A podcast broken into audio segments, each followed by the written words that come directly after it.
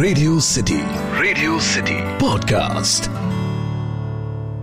ज़िंदगी में अक्सर किसी की निशानियाँ उसके प्रेम को याद दिलाती रहती हैं। Hello, hi. मेरा नाम पंकज जीना है और आज हैशटैग किस्सा में, जो किस्सा मैं आपको सुनाने जा रहा हूँ, उसका हैशटैग है दिसंबर और तुम। वो दिसंबर का महीना था। हमारी पहली बातचीत में उसने मुझसे मेहंदी लगे हाथों की तस्वीर मांगी थी। मेहंदी ऐसी कि बीच हाथ में बड़ी सी गोल बिंदी वो उसको चाँद कहता था। मैं जब भी उदास रहती तो कहता, उठो सज धज कर फ़ोटो खींचो और भेजो हमको। मैं हंस पड़ती उसकी इन हरकतों पर। मुझे प्यार भी आता था। जब मैं परेशान रहती तो मुझसे ज़्यादा बेचैन वो रहता था। मुझे हमेशा चॉकलेट्स खिलाने की जिद करता था।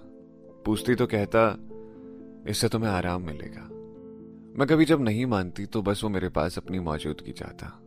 हमारे शहर की दूरियाँ लगभग 800 किलोमीटर है। सच बताऊँ तो ये कभी दूरियाँ लगी ही नहीं। मैं आज भी अपने बैग में कविताओं की किताब रखती हूँ। उदास रहती हूँ तो मेहंदी लगाती हूँ। तुमको नींद में मेरी आवाज़ बहुत अच्छी लगती थी। मैं नींद में तुम्हें बार बार पुकारती हूँ। लोग कहीं जाते नहीं है, बस आदत का रूप बदलकर हमारे आसपास ही रहते हैं। तो मेरी आदतों में हो। जिस दिन कोई मुझसे कहे, कविता सुनाने को और मैं बार बार अटकूं तो मैं मान लूँगी उस दिन तुम्हारा जाना। नवंबर का आधा महीना बीत चुका था। हवाएँ अब और सर्द हो चली थी। सड़क के एक तरफ़ चलते चलते कई बार हम दोनों की उंगलियाँ आपस में टकराई थी। इस टकराव में उंगलियों की खाली जगह के बीच से गुजरती सर्द हवाएँ जैसे हथेलियों की सीमा पार करने पर इतरा रही हूँ। इस बार हवाओं के गुजरने से पहले उसने मेरा हाथ थाम लिया था, जैसे बड़े गर्व से कह रहा हो कि अब पार करके दिखाओ। दोनों हथेलियों के बीच अब हवाएँ गर्म हो गई थी।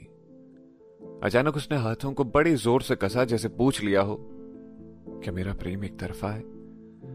उसकी हथेलियों को कसते हुए मैंने भी कह दिया, नहीं, ये एक तरफा प्रेम नहीं है। दूजा सिरा मैंने थाम रखा है, तुम बेफिक्र रहो।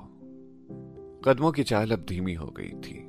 सूरज बादलों में जा छिपा था, या शायद कोहरे में पंछी, हवाएँ, सड़कें, सब घर को लौट रहे थे। हमें भी हमारा ठहराव अब मिल गया था।